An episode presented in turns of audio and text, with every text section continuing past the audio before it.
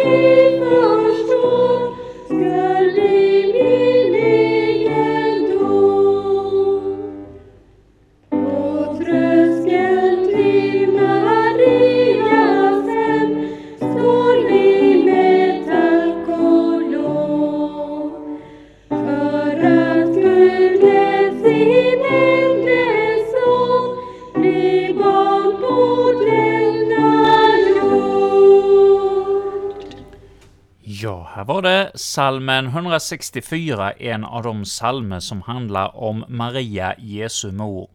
Och denna psalm börjar med orden ”På tröskeln till Marias hem”.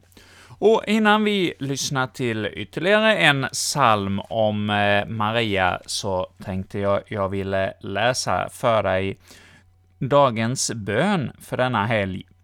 Gud, som är alltings ursprung, vi tackar dig som utvalt Maria till mor åt världens frälsare. Fyll oss med din nåd så att vi, liksom hon, säger ja till din heliga vilja genom Jesus Kristus, vår Herre. Amen. Och då ska vi gå vidare här denna morgon med att få också höra salmen 479 i psalmboken. Adolf Fredriks musikklasse kommer nu att sjunga för oss sången just Jungfru Maria.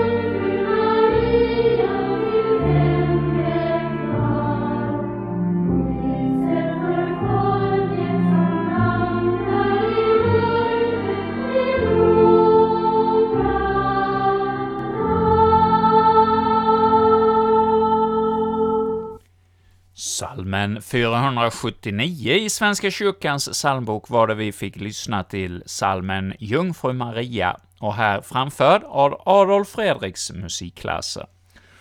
Och nu börjar vi närma oss tiden för denna morgon då vi ska få lyssna till ett nytt kapitel ur Bibeln. Ja, förra veckan så hörde vi ju det 24 och sista kapitlet av Lukas evangeliet. Så det är dags idag att börja att få lyssna till ur en ny bibelbok här på fredagsmorgnarna.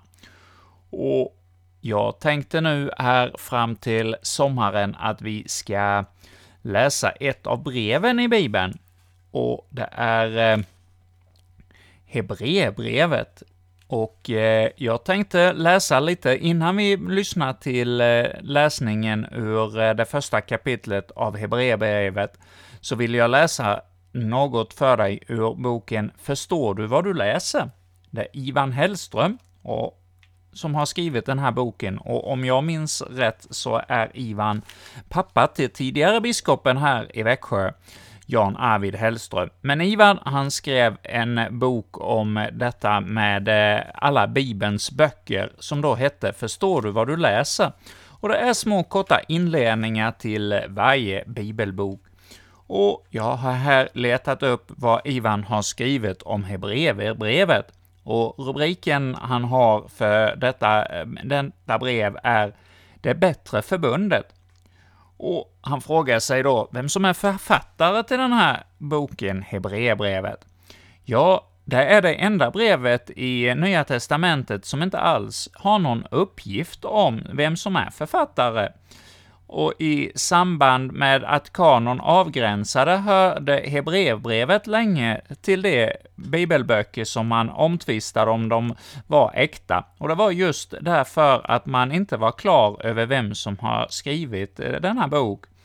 Men så småningom så slog man dock fast den uppfattningen att det var Eh, Eh, Paulus som skrivit till brevbrevet. Allra främst var det i den östra delen av kyrkodelen som har haft eh, denna syn att det var Paulus som skrev Hebreerbrevet.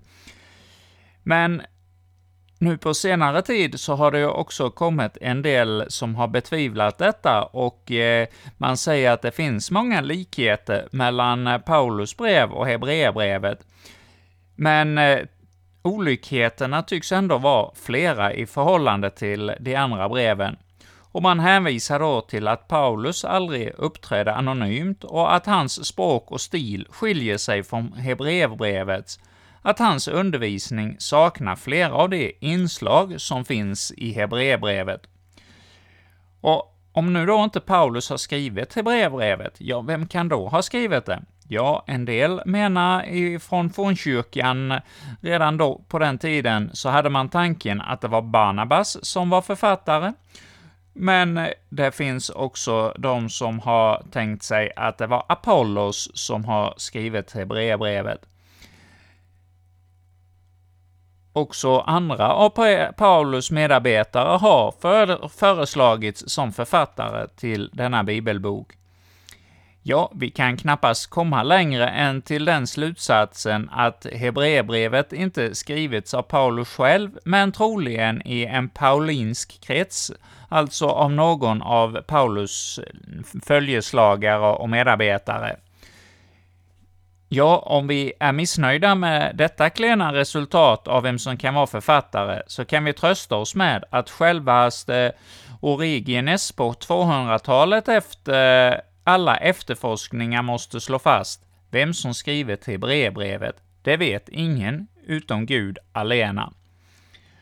Men vem är det då som är mottagare till denna bibelbok?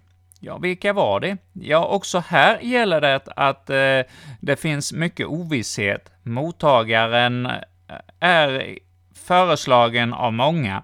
Dessa förslag kan delas in i två olika grupper. Den ena säger att mottagaren är hednakristna, och som argument framförs att brevet är skrivet på grekiska, att citaten är hämtade från Septuaginta och att det finns vissa uttryck som passar bäst in på hednakristna.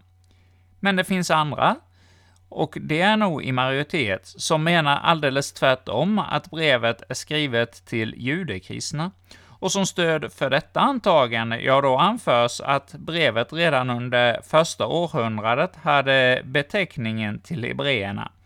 Att den gammaltestamentliga offertjänsten beskrivs så ingående och att författaren hänvisar till fäderna i, på flera ställen i denna bok.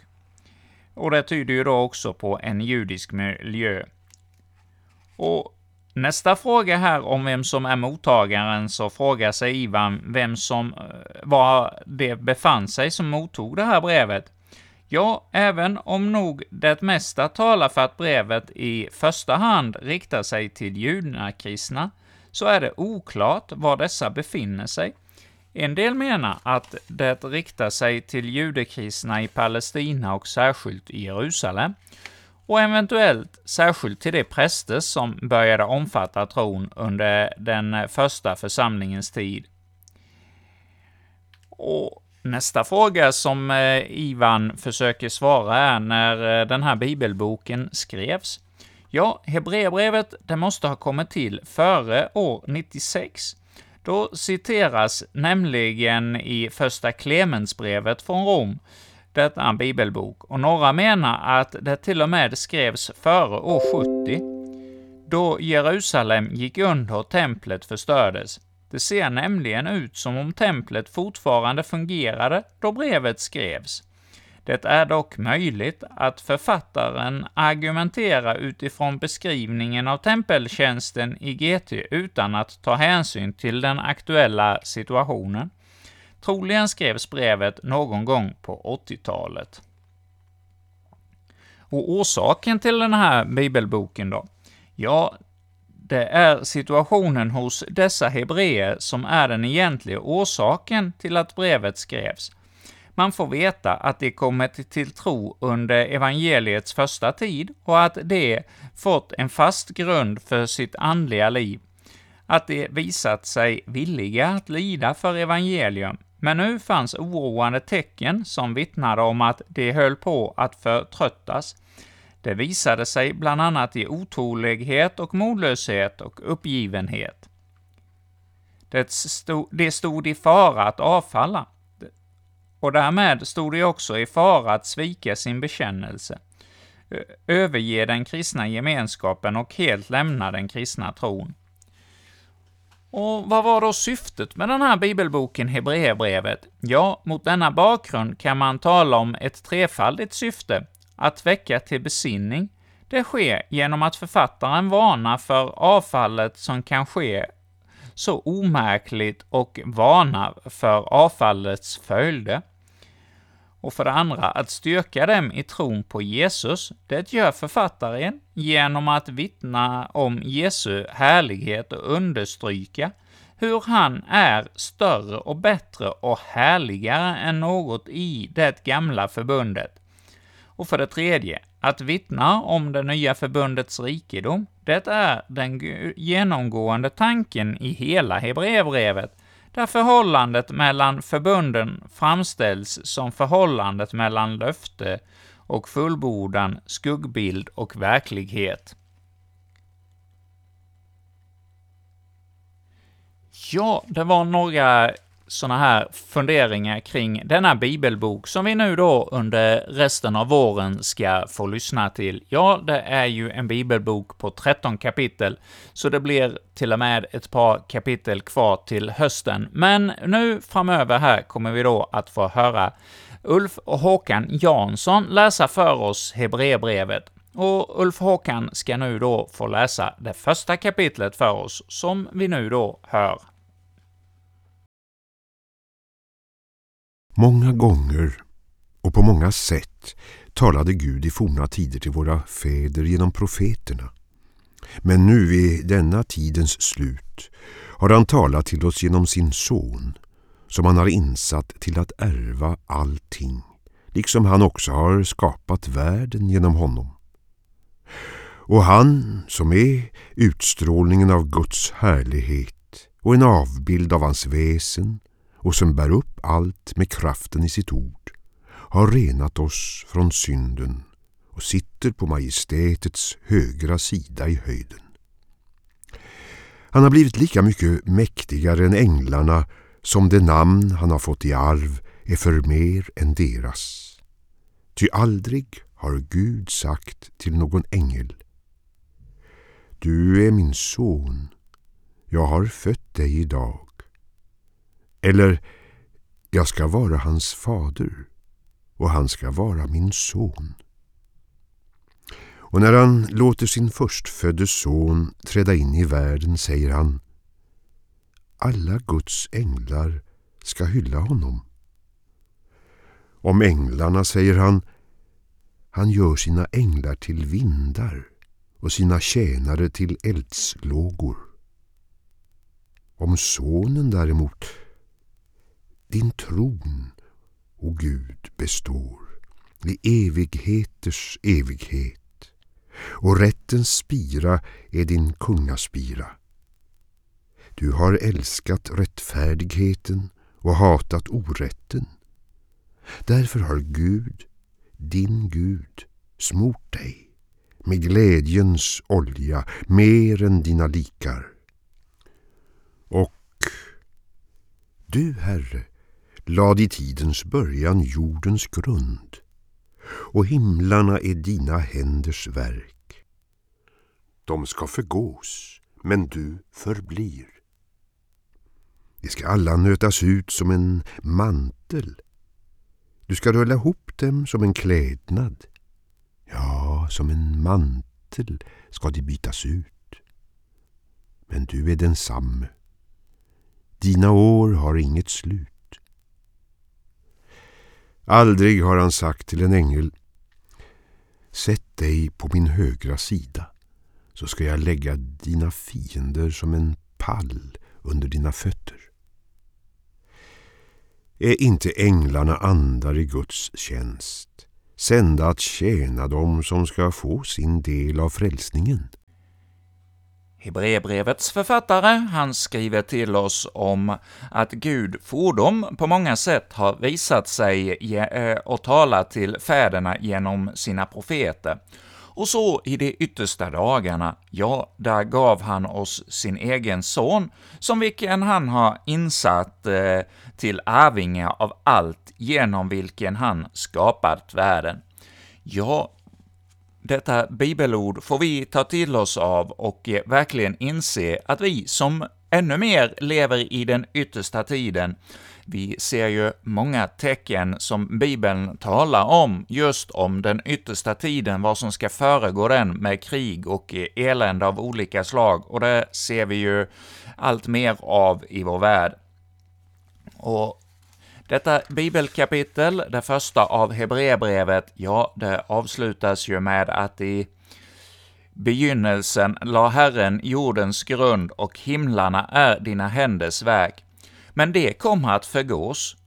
Men du förblir. Ja, och alla som eh, allt i skapelsen, det kommer att nötas ut som en klädnad. Ja, det är ju också någonting som vi ser i vår tid, hur forskarna säger att eh, vi har gått illa mot skapelsen. Genom syndafallet så har vi kommit i den ställningen att vi kan skada vår planet, och eh, det har vi ju på många, många sätt gjort.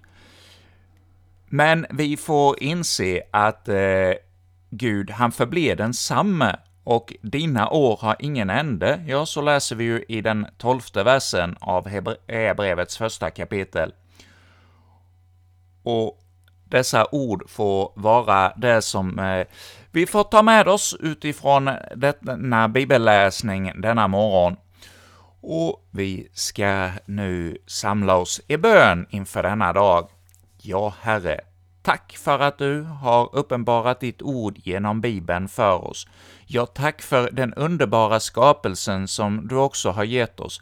Där ser vi dina händers verk, att vi kan se att allt i skapelsen, ja, det är gott, men vi kan också se skadan av eh, vårt syndafördärv, hur vi på många sätt skadar den skapelse du har gett oss. Ja, Herre, ge oss ett förbarmande att vi får vishet att ta hand om den skapelse du har gett oss. Herre, du ser allt det onda som finns i vår värld. Herre, var med oss och Låt oss stå emot det onda och låt oss bli fyllda av din kärlek och din nåd och barmhärtighet. Ja, Herre, gör oss också redo för evigheten tillsammans med dig. Herre, kom till oss och var oss nära denna morgon och denna dag. Herre, vi ber för vår bygd och vår trakt. Vi ber för var och en som lyssnar till detta program idag att du är med på ett alldeles särskilt sätt i var och ens uppgifter. Om det är på om lyssnarna är på väg till skolan eller på väg till arbetet eller sitter hemma vid radioapparaten som pensionär och du kan komma med din läkande kraft över oss alla idag. Herre, det ber vi om i Jesu namn. Fader vår som är i himmelen. Helgat var det ditt namn tillkommer ditt rike. Ske din vilja, så som i himmelen, så och på jorden. Vårt dagliga bröd giv oss idag, och förlåt oss våra skulder, så som och vi förlåta dem oss skyldiga äro. Och inled oss inte i frestelse, utan fräls oss ifrån ondo, ty riket är ditt, och makten och härligheten i evighet. Amen. Och nu säger vi tack för denna morgon och Kristina Radio. Ja, vi återkommer igen ikväll klockan 19 med eh, fortsättningen av Gösta Inbergs serie om Lina Sandell.